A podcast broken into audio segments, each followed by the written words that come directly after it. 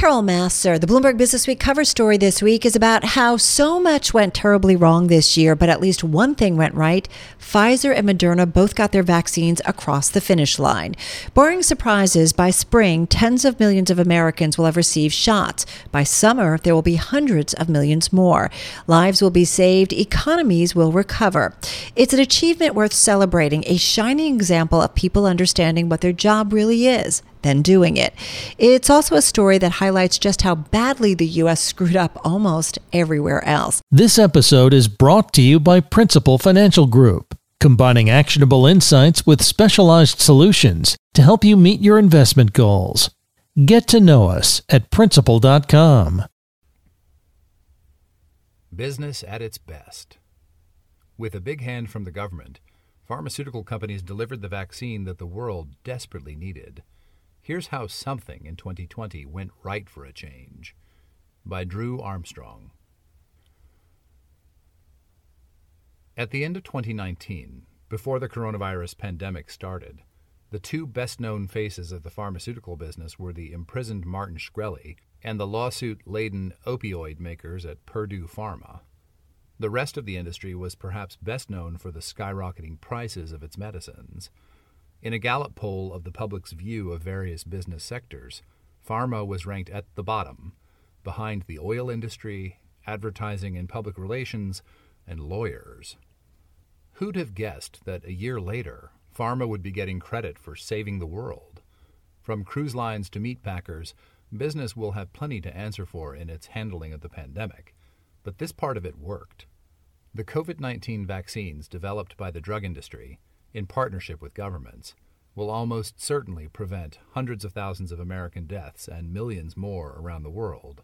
They will revive trillions of dollars in economic activity, let grandparents see grandchildren, and finally bring an end to a year that has, sing it together one last time as the ball drops over an empty Times Square, really sucked. In a time when almost everything else went wrong, the vaccine effort was something that went mostly right. The quest started in early January, before most people in the US and Europe were even thinking about a pandemic. The biotechnology company Moderna had downloaded the genetic code for the novel coronavirus from researchers in China. Within a few days, scientists there had developed a vaccine with the U.S. National Institute of Allergy and Infectious Diseases, the research agency led by Anthony Fauci. By mid March, they'd started a clinical trial. Pfizer announced its own plans around the same time. A year and a half before, it had signed a deal with a German biotech company, BioNTech, that has similar messenger RNA technology to Moderna's that could, in theory, rapidly assemble and test vaccines. Like Moderna, the companies thought the technology could make it possible to quickly turn around a prototype. The world hasn't seen an emergency like this in 100 years, says Stephen Joffe the interim chairman of the Department of Medical Ethics and Health Policy at the Perelman School of Medicine at the University of Pennsylvania.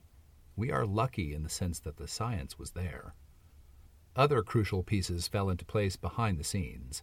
For years, the research chiefs of the top pharmaceutical companies have had an annual gathering to talk about ways to speed up their work.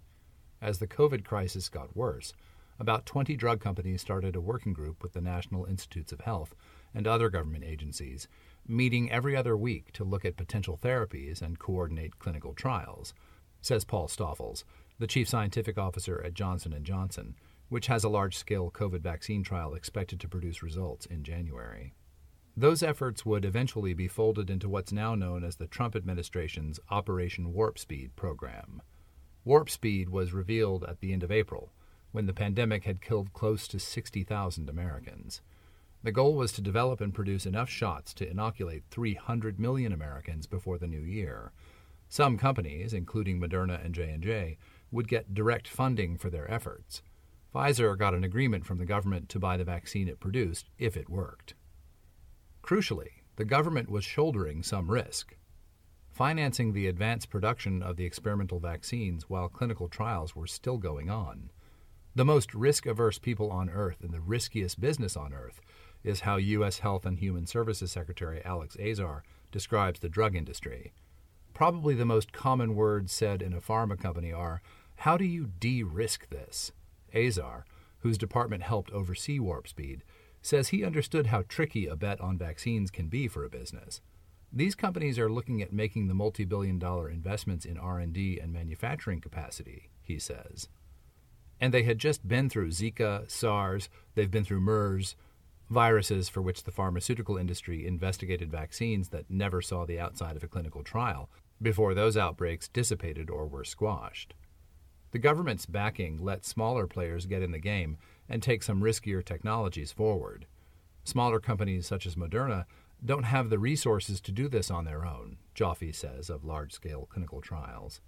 Pfizer, despite its corporate reputation as a rival consuming shark, said it would offer up any excess manufacturing capacity it might have, potentially producing competitors' vaccines. But even a company of J&J's size, it reported $15.1 billion in profits last year, needs incentives to rapidly start up a costly vaccine development and testing effort, Stoffels says. Pharma companies could reasonably predict that COVID would be bad and that a vaccine would have a market. But to mobilize a billion, maybe 2 billion dollars to start manufacturing and do the R&D is daunting, he says. While we are big companies, nobody can free up 2 billion dollars in their profit and loss statement overnight. Moderna, AstraZeneca, and other vaccine developers who joined Warp Speed agreed to use similar structures for their clinical trials so they could easily be compared with one another and so it would be easier to see clear winners. The government also put together a single safety board to oversee them, which Penn's Joffe sits on. It was an unusual approach, but it let the safety monitors look for worrying side effects or problems that could show up in more than one trial. In usual circumstances, drug makers might design their experiments to show advantages over competitors or dodge a potential head to head analysis.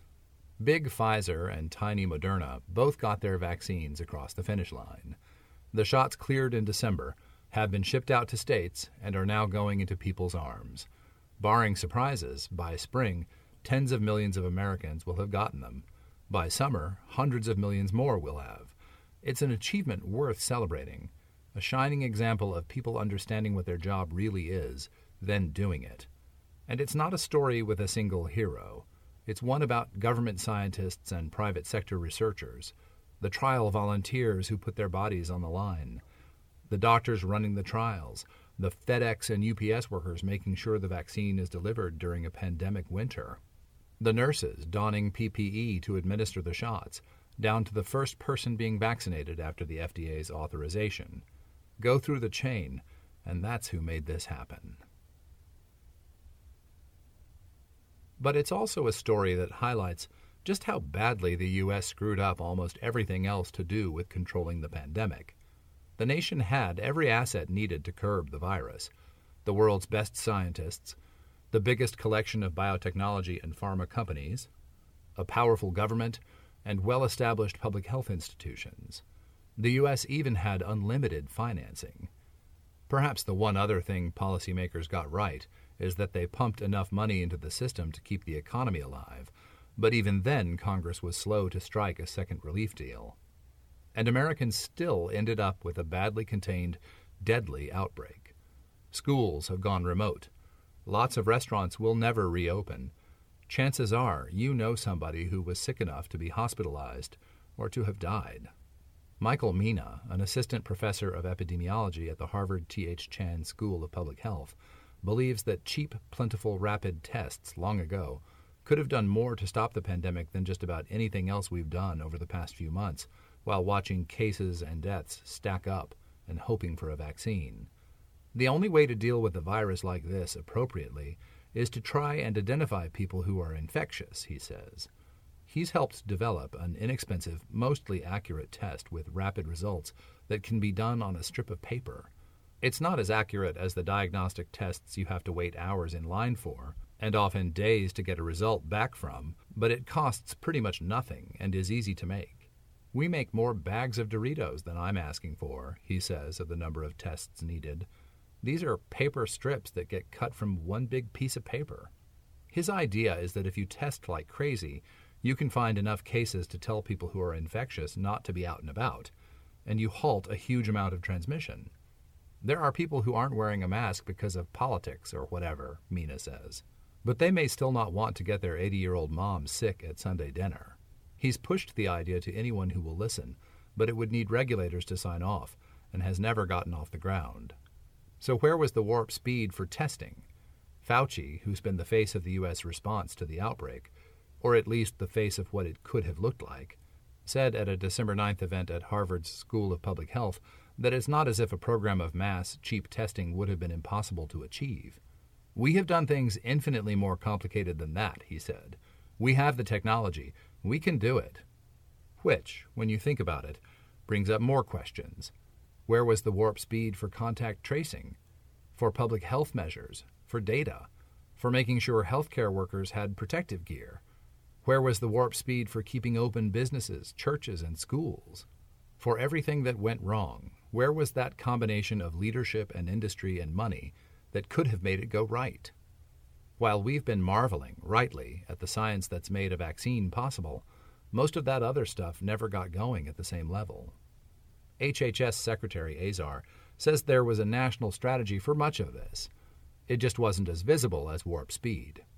But we're still facing a tough winter, even with large scale vaccination efforts on the horizon. Tests are more common now, but hardly plentiful, at least not in the volume you'd need to truly use them for a broad, constant public health surveillance, the kind that would allow people en masse to go to school or work, travel on airplanes, or attend concerts or sporting events. In the New York City suburb where I live, my wife and I spent days trying to book a just to be sure COVID test before we headed south to visit relatives for Christmas. As I'm filing this to my editor, we're barreling down the interstate with plans to eat food out of a cooler, pee on the side of the road, and brave 14 hours in a midsize SUV with two small children, one of whom is disastrously vomit prone, all to preserve the little bubble of isolation we've kept up ahead of the trip. Even the uncomplicated things have been hard for much of the country. Not wearing a mask is seen as a political act by a significant portion of the population, unhelped by a mixed message from government leaders, some of whom have suggested that basically masks are for losers. We love to inject ourselves with stuff, but when it comes to simple messaging about health, doing something that would help people, we hate it, Mina says. We are very willing to mop up messes, but we have no willingness to stop them before they occur. There is one more opportunity to get a big thing right. The U.S. gets credit for having pushed the development of the vaccines. Now it has to make sure people take them. First, the government has to guarantee there's enough vaccine. That was a key part of the goal of Warp Speed. Since the program started, the U.S. has signed deals for enough shots to cover 505 million people, with the option to buy more. But it has only enough from Pfizer so far for 50 million and from Moderna for 100 million. Other vaccines it's made deals for, such as AstraZeneca's and J&J's, are still in development. There are growing concerns that the US, after leading development of vaccines, may not get them as fast as it had hoped. Instead of 300 million covered by the end of 2020, the US is now aiming to supply vaccine for 20 million people by the end of December and getting to a total of 100 million by the end of February. Vaccinating all of America now looks more like an end of 2021 goal. Even if there is enough vaccine, of course, people have to be willing to take it. If we have a 95% effective vaccine and only 40% to 50% of the people in society get vaccinated, it's going to take quite a while to get to that blanket of herd immunity that's going to protect us, Fauci said at the Harvard event. Early on in the development of the vaccines, there was debate about whether to run what are known as challenge trials. In these, healthy volunteers get an experimental vaccine and are deliberately exposed. It's an ethical razor's edge. Is it moral to give somebody a virus you know kills a small percentage of patients, with their best defense being a vaccine that isn't known to work? Because there weren't COVID therapies that could cure an infected patient, researchers passed on the idea. It wasn't worth the chance that someone could die.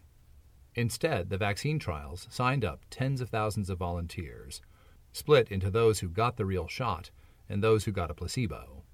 To find out if the vaccine was effective, they had to go back out into the real world and bump into the virus on their own. The idea with these large trials, the gold standard for testing a vaccine's efficacy and safety, is that if the vaccine works, COVID cases rapidly accumulate in the group that got the placebo, but not in those who got the real thing. Get enough cases, and you can perform a statistical analysis of exactly how effective the vaccine is. But if there isn't enough virus circulating, few in the trial get infected, and results take longer. Over the summer, Pfizer's and Moderna's trials went into lulls as the pandemic waned. Then in the fall, cases exploded. Millions of infections were tallied around the country, and thousands of people died, and the results started pouring in on the trials. J&J said in December it would shrink the size of its 60,000 person trial because the cases were coming in so fast. The US, because of its failure to control the pandemic, had essentially created one big challenge trial. There is an irony, and a situation that we all hoped wouldn't have occurred, U.S. Food and Drug Administration Commissioner Stephen Hahn says. The number of cases did help expedite the performance of clinical trials, both here and abroad. That did help us get to this point. But I think none of us would have wanted it to be that way. That's the contradiction of the U.S.'s vaccine success. The government and scientists all working together came up with a shot to save the world. And then they were able to prove so quickly that it worked only because those same institutions couldn't save us from ourselves. With Robert Langreth. And that is the Bloomberg Business Week cover story this week. Check out more stories in the magazine, on newsstands, online at Bloomberg.com, and on the Bloomberg. And be sure to check out Bloomberg Business Week daily on Bloomberg Radio, Monday through Friday, starting at 2 p.m. Wall Street time. Also on our podcast feed at Bloomberg.com and on YouTube, search Bloomberg Global News. I'm Carol Massar.